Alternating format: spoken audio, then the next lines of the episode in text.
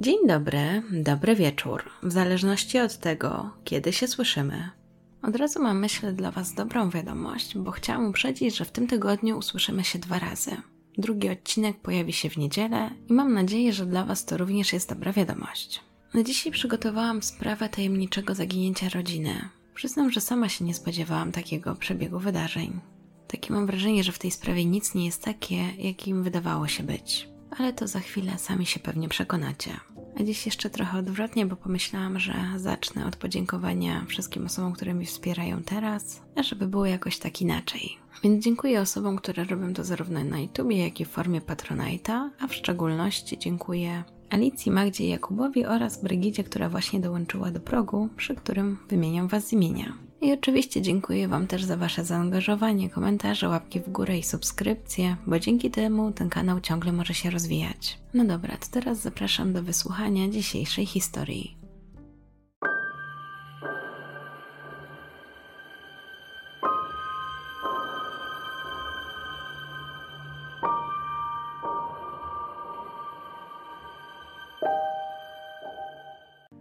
Fallbrook znajduje się w hrabstwie San Diego w stanie Kalifornia i mniej więcej do wybrzeża Pacyfiku jest stamtąd około 29 km, a do miasta San Diego 80 km na północ.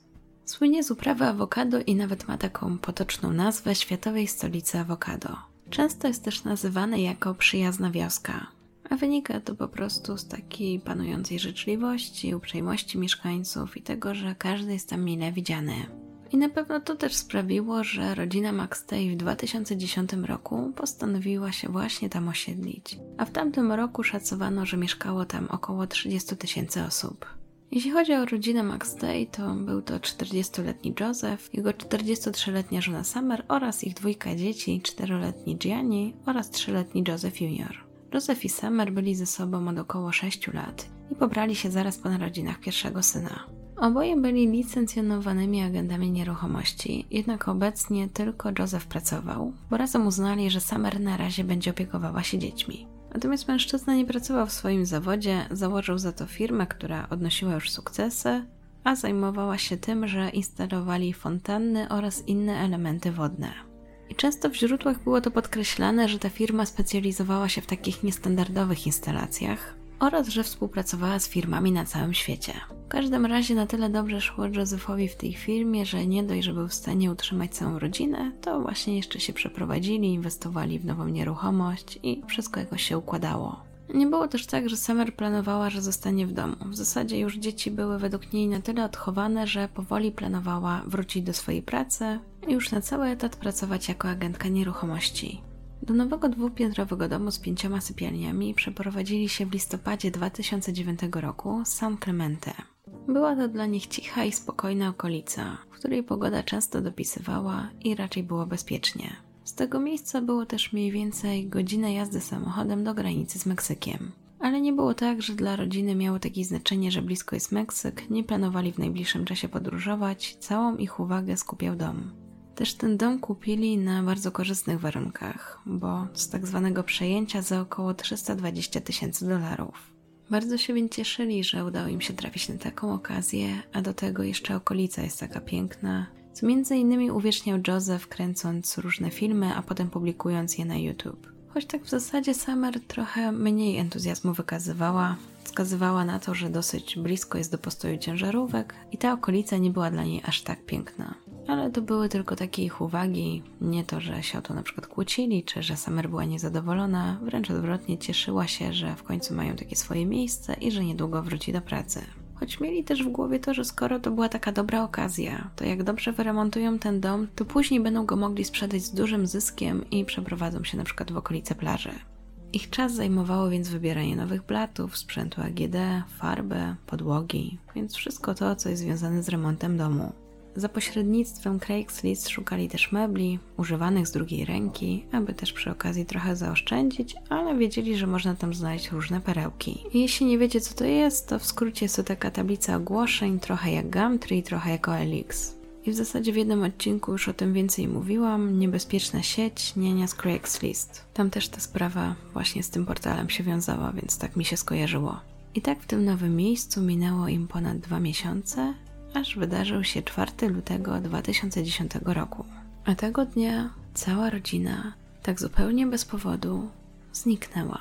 A o tym, że było to 4 lutego, wiemy z późniejszych informacji, do jakich śledczy się dokopali, bo wszystko zaczęło się trochę później.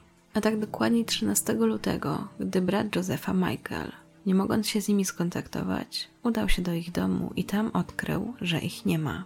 Przez cały ten czas bezskutecznie próbował się skontaktować ze swoimi bliskimi, ale gdy zorientował się, że te próby pozostają bezowocne, postanowił, że sprawdzi osobiście, czy coś się nie stało.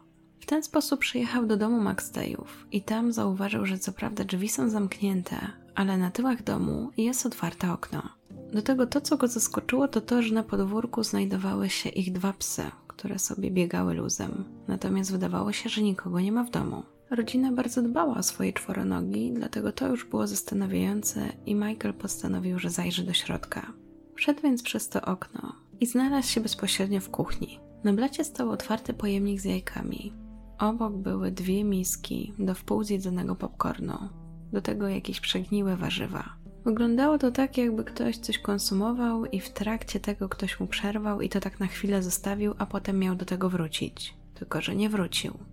Nigdzie też nie było żadnych śladów walki albo włamania, więc mężczyzna wykluczył, że doszło do jakiegoś ataku.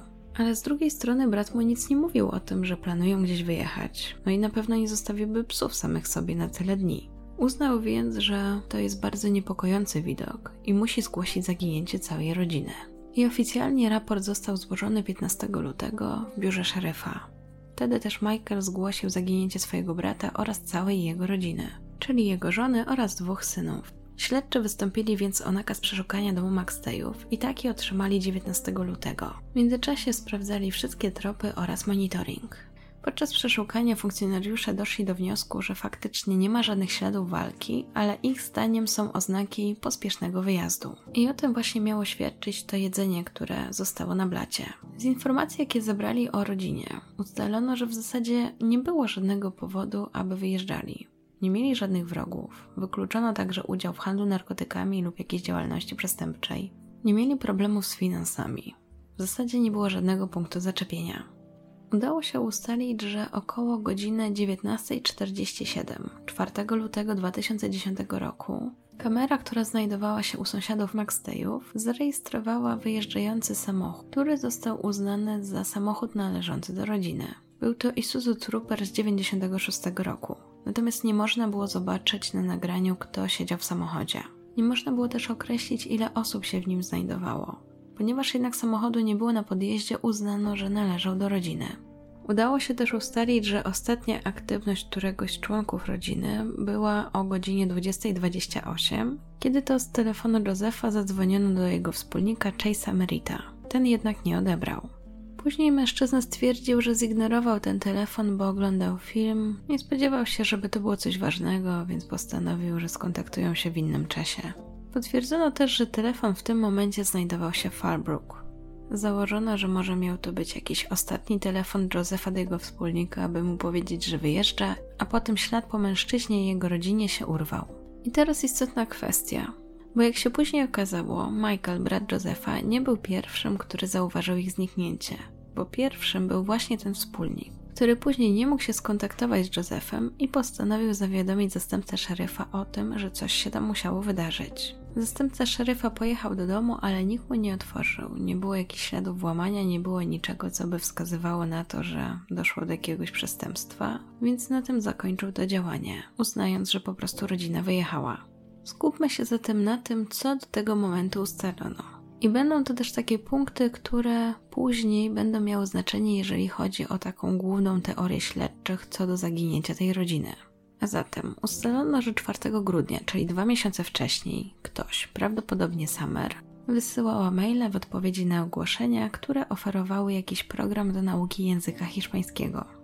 Następnie 27 stycznia ktoś używał domowego komputera, aby wysłać maile z zapytaniem o podróż do Meksyku i paszporty dla dzieci. 29 stycznia, po meczu piłki nożnej w Aliso w południowym hrabstwie Orange, widać Josefa, który rozmawia z dwoma mężczyznami na parkingu. Podobno miało być to umówione spotkanie z Craigslist w sprawie jakichś mebli, które zaaranżowała Summer. 31 stycznia Joseph Jr. skończył trzylatka i cała rodzina świętowała jego urodziny. 3 lutego ktoś za pomocą domowego komputera w godzinach porannych wysyłał maile z prośbą o stworzenie zaproszenia na urodziny dziecka. Oznaczało to, że prawdopodobnie rodzina szykowała się na jeszcze jedną imprezę urodzinową dla małego Joey'ego. Tego dnia po raz ostatni widziana jest też Summer, która używa swojej karty kredytowej i płaci 66 dolarów w sklepie Ross za zabawki. I mamy 4 lutego, czyli dzień, kiedy prawdopodobnie rodzina zaginęła.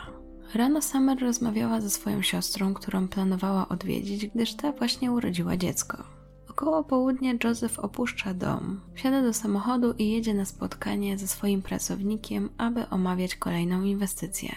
O 15.52 ktoś na komputerze domowym wyszukuje na Craigslist zabawki dla dzieci. O 16.25 ktoś z telefonu domowego dzwoni na numer Josepha. Jest to ostatnie połączenie wychodzące z domu.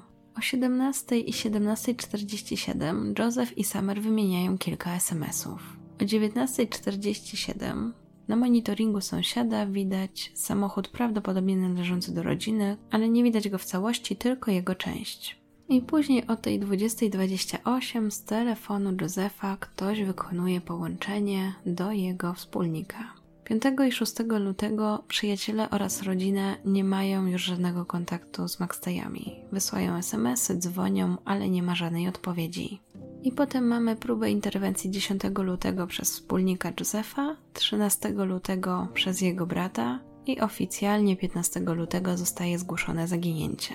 Bardzo zastanawiającej informacji udzieliła także mama Josefa, Blake, która opowiedziała o jego aktualnym stanie zdrowia. Kobieta twierdziła, że jej syn nie czuł się za dobrze już od kilku miesięcy i że było to coś nowego, bo normalnie cieszył się dobrym stanem zdrowia, a od zeszłego roku niemal non-stop coś mu dolegało. Jednak wszyscy uważali, że jest to wynik stresu, dużo zmian, odpowiedzialność za całą rodzinę, przeprowadzka, do tego jeszcze własna firma, więc sporo tego było. Dokładniej mężczyzna miał się uskarżać na zawroty głowy i jak to sam opisywał, takie uczucie zamroczenia. Mama Józefa przekazała szeryfowi także informację, że kiedy ostatni raz się widziała ze swoim synem, to on nadal nie czuł się za dobrze. Nie wiadomo było, czy jest to istotna informacja, czy nie, ale na tym etapie wszystko było brane pod uwagę. Powoli też śledczy zaczęli tworzyć swoją pierwszą teorię, a dokładniej uznali, że rodzina zaginęła na własne życzenie i tak naprawdę wyjechała do Meksyku. Za tą hipotezą miały przemawiać te wyszukiwania w komputerze domowym czyli między innymi to, jakie dokumenty są potrzebne dzieciom podczas podróży do Meksyku, czy te lekcje hiszpańskiego. Na wszelki wypadek zgłoszono więc ich zaginięcie do Interpolu, aby i inne państwa w razie co wiedziały, że ta rodzina jest poszukiwana. Ale oczywiście wyszukiwania w komputerze nie były jedynym powodem, dlaczego śledczy uważali, że rodzina wyjechała do Meksyku. W tej kwestii pojawiły się jeszcze dwa poważne argumenty. Pierwszy to to, że odnaleziono auto rodziny. Okazało się, że zostało odholowane i stało się tak około godziny 23 4 lutego z parkingu dwie przecznice od granicy amerykańsko-meksykańskiej. Przesłuchano ochroniarzy i ci twierdzili, że to auto musiało tam zostać zaparkowane między 17.30 a 19.00. Ten parking należał do centrum handlowego, więc w związku z tym, że nikt się po nie nie zgłosił, to zostało odholowane. W środku znaleziono dwa foteliki dziecięce, z tyłu leżały też zabawki, które były nowe. I co najbardziej zaskakujące, lekarstwa na astmę, które należały do Josefa i których raczej nie zostawiłby sam siebie w samochodzie. Na ten moment nic jednak nie przykuło uwagi śledczych, więc wydawało się, że auto zostało porzucone dobrowolnie. Dla policjantów ważne jednak było to, jak blisko jest do granicy z Meksykiem. I cały czas uważali, że nie jest to przypadek. Dlatego na wszelki wypadek 25 lutego 2010 roku przygotowano specjalne ulotki informujące o tym, że Maxtajowie zaginęli, a następnie rozdawano je w okolicach granicy.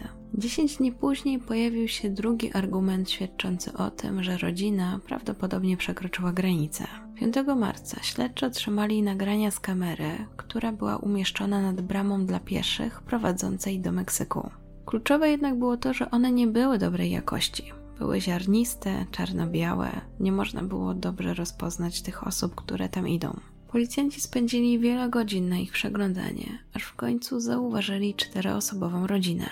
Była tam dwójka dorosłych i dwójka dzieci na oko w wieku dzieci Maxtejów. Każdy dorosły trzymał jedno dziecko za rękę. Kobieta miała na sobie charakterystyczne buty, potocznie zwane buty emu, czyli te takie do połowy łydki, miękkie, wypełnione ciepłym futerkiem, najlepiej owczym, jeżeli mówimy o oryginalnym produkcie. I akurat Summer również posiadała takie buty, dlatego uznano, że to musi być ona. Ale oczywiście były to tylko domysły, bo tak jak Wam mówiłam, jakość nagrania była na tyle kiepska, że nie można było ze stuprocentową pewnością powiedzieć, że to o niej. I nawet jeżeli buty, a nawet ubrania były podobne do tego, czym normalnie chodzili, to nie można było stwierdzić, że to na pewno oni. Mimo tego śledczy byli niemal pewni, że to jest właśnie rodzina McStayów. Ale matka Josefa nie była o tym przekonana. Twierdziła, że to, że jej syn zostawił leki w samochodzie, gdy ciężko choruje na astmę i nigdzie się nie rusza bez swoich leków, jest po prostu niemożliwe. Jeszcze nie wziął fotelików samochodowych dla dzieci, to jej się po prostu nie zgadzało. Również brat Josefa Mike nie był pewien, czy to McStayowie. Przyznał, że faktycznie dzieci wydają się być w podobnym wieku, ale on nie jest przekonany, że to oni. Dlatego wskazywał na to, że jego brat jasno wypowiadał się o tym, że unika niebezpiecznych krajów, a dla niego Meksyk był takim niebezpiecznym krajem. I jasno mówił, że napawa go przerażeniem. Jeśli chodzi o samą sprawę, to tak, Wydział Zabójstw Departamentu Szeryfa San Diego komentował zaginięcie McStayów. To zdecydowanie nietypowy przypadek. W tej chwili nie jesteśmy bliżej ich odnalezienia niż w dniu, w którym zniknęli. Wiem, że brzmi to okropnie, ale po prostu nie wiemy, co się mogło z nimi stać. Jeśli chodzi o kolejne wydarzenia, to 18 marca krewni rodziny pozwolili dziennikarzom, aby zwiedzili dom McStayów. 30 marca do śledztwa dołączyło się FBI i wynikało to z tego, że w śledztwie pojawił się wątek Meksyku. A gdy już sprawa była międzynarodowa, to wtedy właśnie FBI wkracza do akcji. Porucznik prowadzący to śledztwo komentował to tak. FBI ma dodatkowe zasoby w Meksyku. Będziemy z nimi współpracować, poinformujemy ich o sprawie i czekamy na pomoc. I w tym kontekście ważny wątek pojawił się 13 maja, kiedy to siedmiu śledczych przybyło do Meksyku po tym, jak jedna z pracownic stwierdziła, że zapamiętała dziecko, które bardzo przypominało najmłodsze dziecko Maxtayów, czyli Josepha Juniora. A zapamiętała też dlatego, że mały Joey miał takie charakterystyczne znamie na czole i dlatego pomyślała, że to mógł być on. Jednak po przesłuchaniu jej po sprawdzeniu tych informacji okazało się, że to nie był on. 19 czerwca ukazał się odcinek programu America's Most Wanted, w którym to opisano zaginięcie rodziny McStayów. Niestety i to nic nie dało. Śledczy postanowili jeszcze raz przeanalizować historię poszczególnych członków rodziny, zwłaszcza Josepha i Summer, i sprawdzić, czy jeszcze czegoś się mogą o nich dowiedzieć. I tu ku ich zaskoczeniu pojawiły się dwie zaskakujące informacje dotyczące Summer. Po pierwsze, okazało się, że kobieta już kilka razy zmieniała swoje imię i nazwisko i że tak naprawdę urodziła się jako Virginia Lisa Aranda. Ustalono, że w międzyczasie nazywała się Summer Martelli, Summer Aranda Martelli, Lisa Aranda, Lisa Martelli oraz Lisa Aranda Martelli. Jej mama w wywiadzie telewizyjnym potwierdziła, że Martelli było nazwiskiem jej ojczyma. Natomiast nigdy nie było to w formie oficjalnej, ona tak po prostu stwierdziła, że weźmie jego nazwisko i tak się będzie przedstawiać. I członkowie jej rodziny upierali się, że wynikało to z tego, że ich zdaniem ona cierpiała na chorobę psychiczną. Przynajmniej twierdzili tak w jednym wywiadzie, ale nie znalazłam informacji, jaką dokładnie chorobę u niej podejrzewali. Natomiast drugą taką zaskakującą kwestią było to, że okazało się, że Summer nie jest wcale starsza od swojego męża o 3 lata, a jednak o 11. I w zasadzie nie wiadomo było, dlaczego to ukryła. Gdy jej teściowa się o tym dowiedziała, skomentowała, że nie wie dlaczego to zrobiła, ale w zasadzie nie obchodzi jej jej wiek, ważne, że ona i jej syn byli szczęśliwi. Oprócz tych dwóch informacji w zasadzie niczego więcej nie znaleziono. Nie uznano też, że były jakoś one znaczące dla tego śledztwa. Przyszła więc pora na to, aby przyjrzeć się otoczeniu państwa Maxtejów. I w ten sposób przyszła pora na wspólnika Józefa, tego samego, z którym po raz ostatni mężczyzna miał mieć kontakt, a przynajmniej próbował mieć ten kontakt. Mężczyźni mieli się poznać w 2007 roku, kiedy razem pracowali przy jednym projekcie, a później się zaprzyjaźnili. Grali razem w paintball kilka razy w tygodniu, jedli u siebie kolacje. Chase aktywnie też pomagał Maxtejom się przeprowadzić, więc był osobą, która regularnie pojawiała się w życiu rodziny. W wywiadzie dla CNN powiedział także, że zdecydowanie był ostatnią osobą, która widziała Josefa, bo razem tego dnia mieli też jeść lunch. Mężczyzna twierdził, że też mieli ze sobą bardzo regularny kontakt. Średnio rozmawiali dziennie 12 do 13 razy każdego dnia. Dziennikarzowi opowiedział także o tym, jak wyglądał ten wieczór, gdy nie odebrał telefonu od Josefa i że właśnie wtedy siedział ze swoją dziewczyną, był zmęczony i nie miał ochoty rozmawiać. Oddzwonił następnego dnia, ale już nikt nie odbierał. I że teraz nie może sobie wybaczyć, bo myślał, że to był zwykły telefon od jego przyjaciela, a może jednak było tak, że wtedy potrzebował jego pomocy. Deklarował też, że bardzo żałuje, że nie odebrał wtedy telefonu. I właśnie ten wywiad sprawił, że zarówno policja, jak i opinia publiczna zaczęła się przeglądać temu mężczyźnie.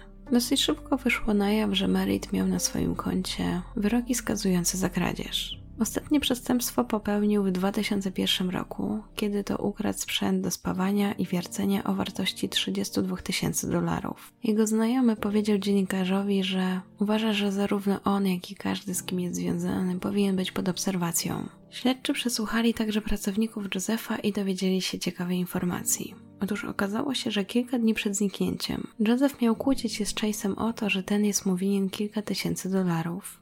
Ale to, co tak naprawdę najbardziej przekuło uwagę policjantów właśnie do Chase'a, było to, że gdy rozmawiali o Josephie, ten cały czas używał czasu przeszłego. Bardzo dokładne przedstawienie sylwetek czterech osób, którymi policja się interesowała, zrobiło CBS News 8. I wśród nich był właśnie Chase, a dokładniej Charles Merritt. Właśnie dzięki nim wiemy, że policja faktycznie interesowała się Charlesem i bardzo uważnie prześledziła jego poczynania, natomiast niczego nie znaleziono. Sprawdzono wiele rzeczy, różne numery telefonów, maile, kontaktowano się z przyjaciółmi, rodziną Merita. Mężczyzna też stwierdził, że czas wydać oficjalne oświadczenie. I potwierdził, że faktycznie był ostatnią osobą, którą Joseph zobaczył. Że spotkali się 4 lutego na rancho, aby porozmawiać o kolejnej transakcji, którą mieli przeprowadzić w Arabii Saudyjskiej. Ich lunch trwał półtorej godziny i według niego Joseph był bardzo podekscytowany tą transakcją. Wynikało to z tego, że była to bardzo korzystna oferta, a to oznaczało, że będą z tego spore zyski. W trakcie tego spotkania nic nie wzbudziło jego niepokoju, wydawało się, że wszystko jest w porządku, więc obaj się potem pożegnali i wrócili do domu. Później mieli jeszcze rozmawiać dwukrotnie w trakcie ich drogi powrotnej do Fallbrook. Były to rozmowy przez telefon i obie były służbowe. Chase stwierdził, że po raz ostatni mieli kontakt około godziny 18. Mężczyzna został poproszony także o to, aby poddał się badaniu wariografem.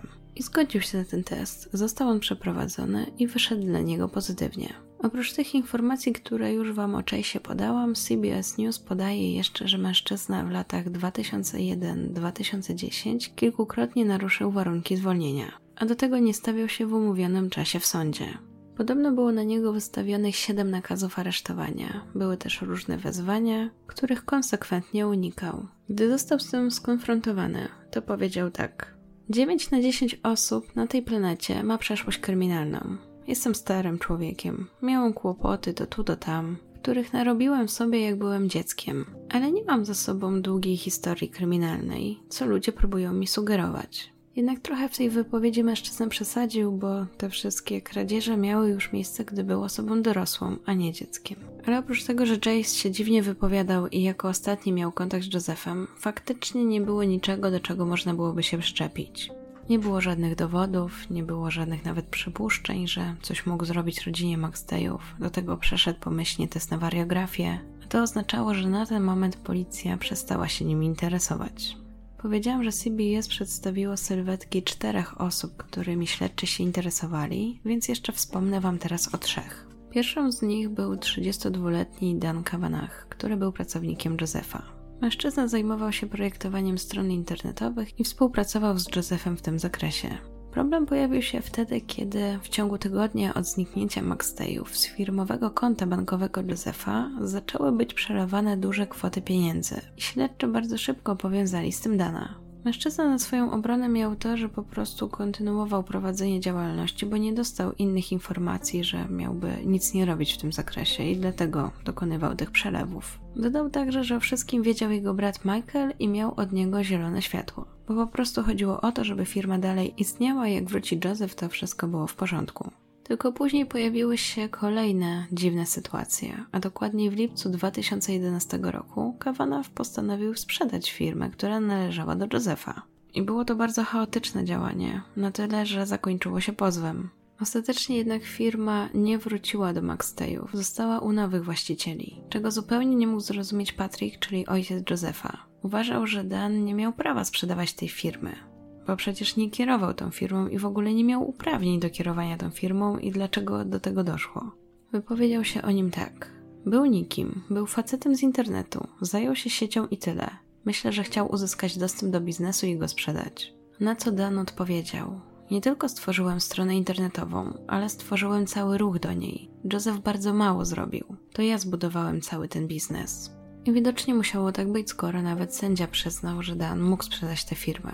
A że Joseph cały czas figurował jako osoba zaginiona, to też nie za bardzo miał kto zgłosić ten sprzeciw. Ale to nie koniec z Danem, bo później jeszcze się okazało, że postawiono mu zarzuty o przemoc domową. Ale pomimo tych wielu dziwnych działań z jego strony, nie znaleziono dowodów na to, że był w jakikolwiek sposób zamieszany w zniknięcie Maxteyów. Drugą osobą, na której skupili się śledczy, był Wick Wyatt Johnson, czyli były chłopak Summer. Mężczyzna był żołnierzem piechoty morskiej i gdy jeszcze był Summer, okazało się, że ta zaczęła go zdradzać Josephem, a później wyszło na jaw, że zeszła z nim w ciążę.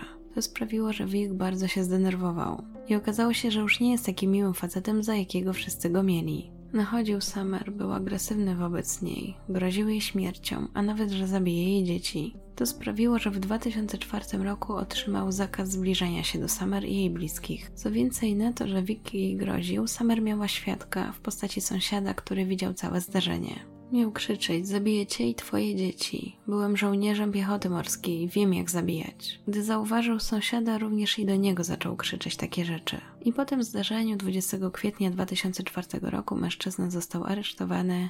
Miał wtedy 27 lat i w rezultacie otrzymał zakaz zbliżenia się. Został też zobligowany do zapisania się do takiego programu, który miałby mu pomóc z radzeniem sobie z gniewem. Łącznie ten program miał trwać 24 tygodnie i choć się wzbraniał, to ostatecznie ukończył ten program. Później co jakiś czas próbował się jeszcze kontaktować z Summer. Nie była to jednak przyjacielska pogawędka, a wydawało się nawet, że im więcej czasu mija, tym mężczyzna ma większą obsesję. Ten kontakt polegał głównie na tym, że wysyłał jej maile, a ten wysłany zaledwie 6 tygodni przed zniknięciem rodziny brzmiał tak: Kocham cię na zawsze. Wszystkiego najlepszego z okazji lata. Na wieki wieków. Wik.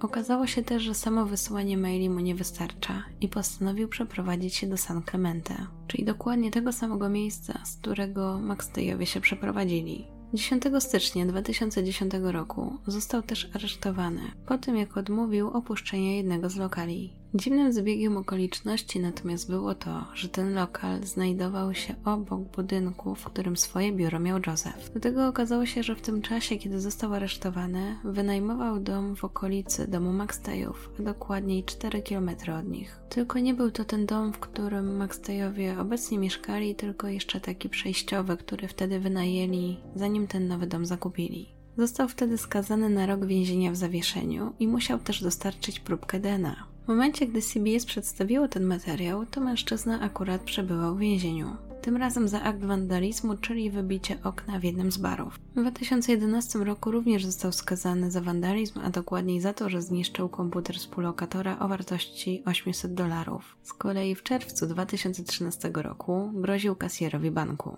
To też pokazuje, jak bardzo nieprzewidywalny i agresywny był. Ale choć potwierdzono, że jest niebezpieczny, że trzeba na niego uważać, to nadal nie znaleziono żadnego powiązania między nim a zniknięciem Maxtejów. Ostatnią osobą, nad którą głowili się śledczy, był Michael James McFadden, czyli mąż byłej żony Josepha. Bo o tym jeszcze nie mówiłam, ale Joseph miał wcześniej żonę i wraz z nią mieli 17-letniego syna. CBS dotarło do informacji, że kilka miesięcy przed zniknięciem Maxtejów Summer złożyła skargę przeciwko McFadenowi. Nie udało się natomiast ustalić, czego ona dotyczyła, dlatego że były to dane poufne. Mężczyzna miał też później grozić Summer i Josephowi za tę skargę.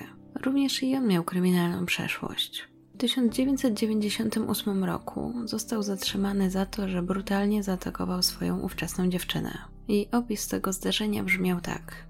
Michael McFadden włamał się do mojego domu i wielokrotnie mnie bił. Uderzał w głowę, dusił, kopał, mówiąc, że mnie zabije. Wierzę, że gdybym nie uciekła, nie byłoby mnie tutaj dzisiaj. Pobiegłam do domu mojego brata. Wzwano karetkę. Michael McFadden uciekł z miejsca zdarzenia do swojego domu w Laguna i potem został aresztowany. Boję się o siebie i czwórkę moich dzieci. Według raportu kobieta doznała wstrząsu mózgu i potrzebowała 30 szwów na czole. McFadden został oskarżony o 8 przestępstw, w tym włamanie, napaść z użyciem siły, która mogła spowodować poważne obrażenie ciała, czy usiłowanie zabójstwa. Mężczyzna przyznał się do tych zarzutów i został skazany na 32 miesiące więzienia, z czego odsiedział 15. Gdy media się nim zainteresowały, nie chciał odpowiadać na żadne pytania. W końcu postanowił wydać swoje oświadczenie. Nazywam się Michael J. McFadden. Nie jestem przestępcą ani nie zamordowałem rodziny McStayów. Moja rodzina próbuje przejść przez tę okropną tragedię tak prywatnie, jak to tylko możliwe, ale jestem coraz bardziej zmęczony wszystkimi wyzwiskami i obelgami w moją stronę. Lubiłem Josefa i był moim przyjacielem, więc dajcie mi spokój. Odniósł się także do wydarzeń z 1998 roku. Nie jestem z tego dumny, ale szczerze swoje odsiedziałam i nigdy nie oglądałem się za siebie. Moja rodzina chodzi do kościoła i kocha Boga. Kochamy się i mamy dobre życie. W zasadzie na tym ten wątek się kończy, bo i w jego przypadku nie znaleziono żadnego powiązania, że miał cokolwiek wspólnego ze zniknięciem McStayów. I to by było tyle, jeżeli chodzi o podejrzanych, którzy w zasadzie zostali wykluczeni. Jeśli chodzi o teorie, które były brane pod uwagę, to wyglądały one następująco. Pierwsza i najbardziej poważnie traktowana to cały czas teoria o tym, że rodzina przeniosła się do Meksyku. Problem z tą teorią był tylko taki, że w zasadzie nie można było znaleźć na to żadnych dowodów. Wszystkie paszporty zostały w domu. Nie zniknęły żadne pieniądze, nie zabrali żadnych rzeczy. To nagranie tam na granicy to też nie można było powiedzieć, że to oni byli w ogóle.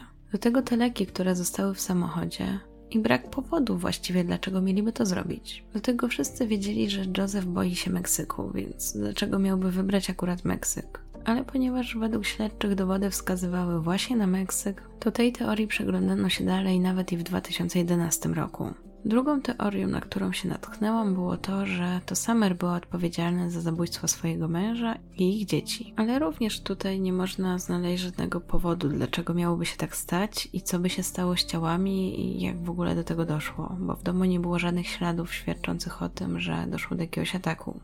Następna teoria to to, że rodzina została zamordowana przez nieznanych sprawców przypadkowych, którzy chcieli wejść do ich domu, obrabować ich i ich zastali. Ale znów mamy ten sam problem, że nie było w domu żadnych śladów włamania, żadnych śladów napaści, niczego nie ukradziono, więc nie było podstaw, by tak uważać. I czwartą teorią, na którą trafiłam, było to, że może zostali wciągnięci do programu ochrony świadków. Być może Joseph z racji tego, że prowadził interesy, był świadkiem czegoś, czego nie powinien być świadkiem i bał się o życie swoje i swojej rodziny. Natomiast policjanci nie skomentowali tej informacji, więc tak naprawdę nie można było powiedzieć, czy to jest prawda, czy nie. Z ich strony padło takie oświadczenie. Wszystko prowadzi nas do przekonania, że zniknięcie jest dobrowolne, wciąż klasyfikowane jako sprawa osób zaginionych. Musimy polegać na faktach i dowodach. Nie chcemy publikować nieuzasadnionych teorii. Każdy ma teorię, jednak nie możemy ujawnić i powiedzieć, że tak właśnie się stało, chyba że mamy coś na poparcie tego. Inni ludzie mogą, ale my nie. Był to też moment, w którym śledczy przyznali, że tropów jest coraz mniej, ale śledztwo pozostaje otwarte. Że i tak w tę sprawę włożono już sporo czasu i wysiłku. I naprawdę o wiele więcej niż w przypadku innych zaginięć. Brat Josefa Michael nie był usatysfakcjonowany taką wypowiedzią i powiedział, że do końca swojego życia będzie próbował rozwiązać tę zagadkę, że on musi wiedzieć, gdzie jest jego brat i jego rodzina i będzie tak długo go szukał, aż go znajdzie, bo jego zdaniem czteroosobowa rodzina nie może po prostu tak sobie zniknąć. Aby o tej sprawie nie zapomniano, Mike założył stronę, na którą wrzucał informacje, zdjęcia i filmy dotyczące McStayów. Ale nie tylko rodzina chciała poznać rozwiązanie tej tajemnicy. Wśród osób, które zainteresowały się tą historią był Rick Baker, gospodarz programu radiowego i autor książek, który akurat, gdy McStayowie zaginęli, mieszkał w tym samym miejscu i spędził setki godzin na zbadaniu tej sprawy. Do tego zaoferował 25 tysięcy dolarów nagrody za odnalezienie rodziny. Na podstawie informacji, które zebrał, napisał książkę No Goodbyes – The Mysterious Weapons of the McStay Family, co mniej więcej możemy przetłumaczyć jako bez pożegnania tajemnicze zaginięcie rodziny McStayów. Baker zaczął śledzić tę sprawę w 2013 roku, po tym jak rozmawiał z Michaelem, którego zaprosił do swojego programu. Ta książka okazała się być bardzo krzywdząca dla Summer, bo według Bakera to właśnie ona była odpowiedzialna za zaginięcie całej rodziny. Mężczyzna przedstawił ją jako porywczą i mściwą manipulantkę. Twierdził, że według niego to ona zrobiła coś swojemu mężowi i dzieciom, choć oczywiście nie miał na co dowodów. Autor zwrócił uwagę także na Majka, brata Josefa, któremu przypisywał zbyt duże zainteresowanie finansami brata. W książce napisał: Czy Mike wiedział, że Joseph nie wróci? Michael McStay oczywiście bardzo się zdenerwował na takie oskarżenie i podkreślił, że jego rodzina nie wzięła żadnych z tych pieniędzy, a jedynie próbowała utrzymać firmę Josefa. I że te pieniądze zostały przekazane na ukończenie projektów fontan, których budowa już była w toku, oraz na alimenty dla syna Josefa. Również porucznik szeryfa potwierdził, że przeanalizowali dokumentację finansową i nie znaleźli niczego, co mogłoby sugerować, że doszło do jakiegoś przestępstwa. Dla McStayów było wręcz logiczne, że Baker szuka poklasku, szuka łatwych pieniędzy i to o to w tym wszystkim chodzi, a według nich w tej książce było wiele nieścisłości. I faktycznie później wyszło, że mieli rację i że autor bardzo się pomylił. Na tyle, że ostatecznie zdecydował, że wycofa tę książkę ze sprzedaży oraz zwróci pieniądze wszystkim, którzy ją kupili. W kwietniu 2013 roku policja wydała oficjalne oświadczenie, mówiąc, że ich zdaniem McStayowie wyjechali do Meksyku dobrowolnie i że już oficjalnie sprawa zostaje przekazana FBI w San Diego ze względu na to, że jest międzynarodowa. I przez ten czas zdarzały się jakieś pojedyncze doniesienia, że gdzieś widziano McStayów, ale za każdym razem nie były potwierdzane. Z kolei rodzina zaginionych twierdziła, że to niemożliwe, żeby pojechali do Meksyku, bo przecież nie wzięli ze sobą żadnych pieniędzy, ale co ważniejsze, siostra Summer powiedziała, że Summer nawet nie miała aktualnego paszportu. Choć znalazły się głosy, że no dobra, może i nie miała aktualnego paszportu, ale do Meksyku można wyjechać bez paszportu. W tym samym czasie poinformowano także, że jeżeli chodzi o tego byłego chłopaka Summer, Wika, to policja nie jest już dłużej zainteresowana jego osobą, jeżeli chodzi o tę sprawę zaginięcia. W mediach wciąż ten temat dziś się przewijał, też dlatego, że rodzina walczyła o to, aby o tej sprawie nie zapomnieć. Zwłaszcza, że w zasadzie minęły już trzy lata, a dalej nie było żadnych tropów. Podczas jednego z wywiadów, w którym występował Patrick, ojciec Josefa, padło pytanie o Merita, czyli o tego wspólnika jego syna. Patrick, zapytany o to, czy uważa go za podejrzanego, powiedział: Muszę wierzyć w Chase'a, ponieważ muszę wierzyć w mojego syna. Wierzę, że on zaufał Chase'owi i uwierzył w niego. Czy myślę, że Chase jest zaangażowany? Nie sądzę i mam nadzieję, że nie. I gdy już wydawało się, że ta sprawa nigdy nie znajdzie swojego rozwiązania, to nastąpił przełom w listopadzie 2013 roku. Motocyklista, który jechał przez pustynię w pobliżu Victorville w Kalifornii, dostrzegł coś dziwnego. A było to niedaleko autostrady międzystanowej, która przebiega także w pobliżu Fallbrook. Gdy podjechał bliżej zobaczyć, co takiego dostrzegło jego oko, Zorientował się, że są to szkielety pochowane w dwóch płytkich grobach. Natychmiast zawiadomił policję, twierdząc, że te kości leżały na ziemi i wyglądało to tak, jakby z grobów wyciągnęły je jakieś zwierzęta. 12 listopada na miejscu pojawiła się cała ekipa, w tym antropolog. Pracowali dzień i noc, aby wydobyć wszystkie szczątki i w końcu potwierdzili, że znaleziono szczątki czterech osób. Groby były płytkie i miały 1,20 m głębokości. Były od siebie oddalone o jakieś 10 metrów. Ustalono, że znajdowały się tam przez dłuższy czas, a niektóre kości zostały rozrzucone przez zwierzęta. Jeden z detektywów zadzwonił do Majka, aby zapytać go, czy jego brat miał kiedykolwiek złamane kości. Mężczyzna od razu zrozumiał, co to pytanie oznacza. Wstępnie poinformowano go, że Wstępnie powiedziano mu, że prawdopodobnie znaleziono jego brata oraz jego żonę i dzieci. Również Patrick, ojciec Josefa, został poinformowany o tym odkryciu i od razu powiedział o tym swojemu adwokatowi. 15 listopada na konferencji szeryf hrabstwa San Bernardino przekazał, że akta dentystyczne potwierdzają, że są to szkielety należące do Josefa i Summer McStayów oraz że pozostałe szczątki należą do ich dwóch synów. Jeśli chodzi o odległość, to miejsce, w którym ich znaleziono, było oddalone o 160 km od ich domu. Śledczy powiedzieli, że według nich rodzina zmarła w wyniku urazów, które zostały zadane jeszcze w ich domu, ale odmówili omawiania dalszych szczegółów lub motywu. Jedynie potwierdzili, że okoliczności znalezienia tych szczątków wskazują na morderstwo. W związku z tymi informacjami ojciec Józefa uznał, że pora zacząć działać i on się nie zgadza na to, jak było prowadzone to śledztwo. Złożył formalną skargę. Twierdził, że jest rozczarowany i zagniewany z powodu tego, jak zaginięcie jego syna zostało potraktowane przez biuro szeryfa. Nazwał to śledztwo najbardziej nieudolnym, jakie widział w całym swoim życiu, na co pojawiła się odpowiedź ze strony służb. Nikt nie chce znaleźć odpowiedzi bardziej niż my. Analizowaliśmy setki tropów, które nie dostarczyły żadnych materiałów śledczych. Nigdy nie przestaliśmy pracować nad tą sprawą. Śledczy twierdzili także, że choć oczywiście oficjalnie mówili, że podejrzewają, iż rodzina jest z Meksyku, to nigdy nie wykluczyli innych tropów. Ale prawda jest taka, że dopiero teraz zaczęto tej sprawie się przeglądać od nowa, w zupełnie inny sposób. Między innymi jeszcze raz postanowiono przyjrzeć się wspólnikowi Josefa. Zwłaszcza, że przeglądając maile, policjanci odkryli, że Chase był winien Josephowi 42 tysiące dolarów. Do tego okazało się, że wystawiał fałszywe czeki na nazwisko Josefa.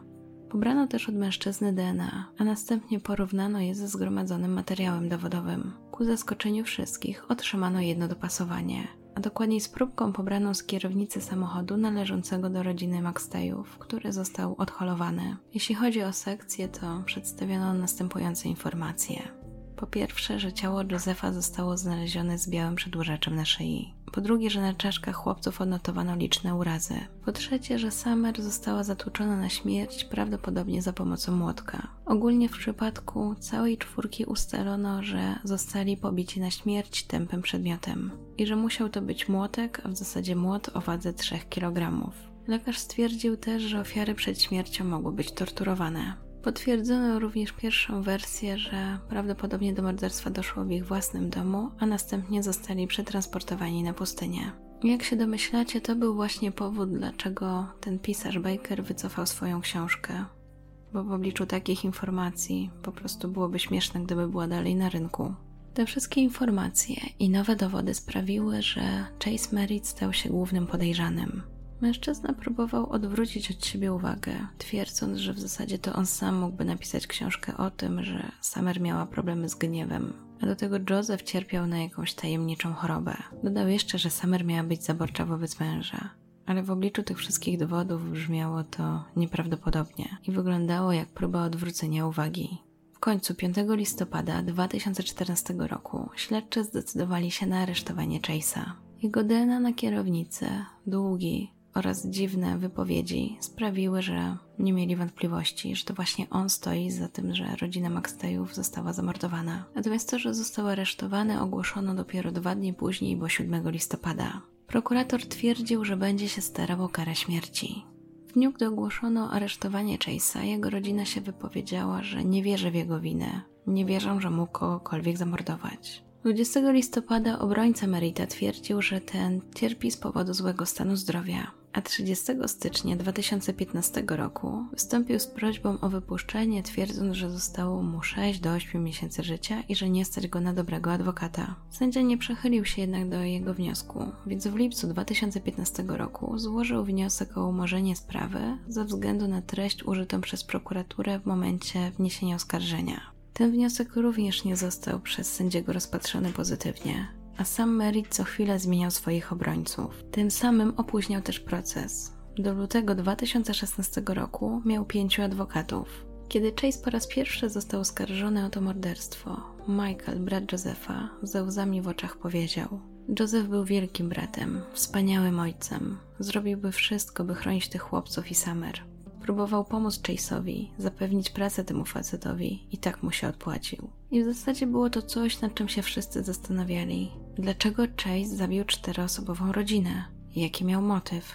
Dosyć szybko okazało się, że Merit miał problem z hazardem i że po prostu potrzebował pieniędzy, które też kradł od Josefa. A ten dosyć szybko się zorientował i dlatego wymagał spłaty tego długu, z czym Merit nie potrafił sobie poradzić. Po tym jak zaczął wystawiać fałszywe czeki, wyruszył do pobliskich kasyn, gdzie stracił kolejne tysiące dolarów. To też pokazuje, jak ogromny problem miał z tym uzależnieniem. Mijały lata, a proces w tej sprawie wciąż się nie odbywał. Wciąż były jakieś trudności. W styczniu 2018 roku podano informację, że na 23 lutego zaplanowano konferencję, na której zostanie poruszona ta sprawa. Wtedy też Merrick złożył wniosek w Sądzie Najwyższym, twierdząc, że należy odrzucić dokumenty biznesowe i księgowe Josepha Maxteya, bo jego zdaniem są to dowody niedopuszczalne. I tym razem ten wniosek został odrzucony, a w maju podano datę procesu na lipiec 2018 roku. Niestety i tym razem doszło do opóźnienia i w końcu proces rozpoczął się 7 stycznia 2019 roku. Podczas pierwszego posiedzenia cały czas spekulowano, czy mężczyzna otrzyma karę śmierci. Zanim jednak otrzymał wyrok, ze łzami w oczach głosił, że jest niewinny. Mówił: Kochałem Józefa, był częścią mojego życia i mojej rodziny. Nigdy bym go w żaden sposób nie skrzywdził, nigdy bym nie podniósł ręki na kobietę czy dzieci. Nie zrobiłem tego. O winie mężczyzny wypowiedziano się w końcu 10 czerwca 2019 roku. Tego dnia zapadł wyrok a Chase został uznany za winnego zamordowania rodziny Maxteyów. 62-letni Chase siedział przy stole z rękami wyciągniętymi przed siebie i splecionymi. Obok niego siedział jego adwokat, który na chwilę położył mu dłoń na ramieniu. Razem czekali na werdykt. Gdy ten zapadł, ktoś na sali krzyknął: O Boże! Jakaś kobieta zalała się łzami i wyszła. Rodzina Maxteyów także płakała. Był to bardzo emocjonalny koniec po ponad dziewięcioletniej tragedii w sprawie, która zwróciła uwagę wielu osób. W końcu udało się rozwiązać tę tajemnicę. Znaleziono i osądzono także sprawcę. 21 stycznia 2020 roku doszło do przekazania, jaka forma kary zostanie zastosowana. Za zabójstwo Józefa mężczyzna został skazany na dożywocie, za zabójstwo Summer, Jenniego i Józefa na karę śmierci. Aktualnie wyrok odbywa w celi śmierci w San Quentin. Prokuratorzy odmówili komentarza po wyroku, mówiąc, że proces tak naprawdę jeszcze trwa. Również jej obrona nie wypowiedziała się w tej sprawie. I to już wszystkie informacje, jakie znalazłam na temat tej sprawy. Myślę, że też przyznacie, że jest naprawdę zaskakująca i że tak długo wierzono, że rodzina zaginęła z własnej woli, a tak naprawdę było to morderstwo. I znów, gdyby nie przypadek, Gdyby nie ten motocyklista, to pewnie rodzina Maxtejów nigdy nie poznałaby prawdy. Bo śledczy już dawno odpuścili tę sprawę, wierząc, że rodzina ma się dobrze i pewnie siedzi w Meksyku. A co wy uważacie o tej sprawie? Co uważacie o tym śledztwie? Czy według was wcześniej można było rozwiązać tę sprawę? Czy doszło do jakichś zaniedbań? I czy uważacie, że faktycznie winny został skazany? Bo jeśli tak, to zastanawia mnie, dlaczego tak późno do niego dotarto. Ale też rozumiem, że jeżeli inna teoria królowała, to po prostu nie zostało to tak sprawdzone, jak powinno. Dajcie znać, co myślicie, czekam na Wasze komentarze. Dziękuję, że jesteście, że słuchacie i cieszę się, że niedługo znów się słyszymy. Ode mnie to tyle. Życzę Wam miłego dnia, dobranoc, do usłyszenia.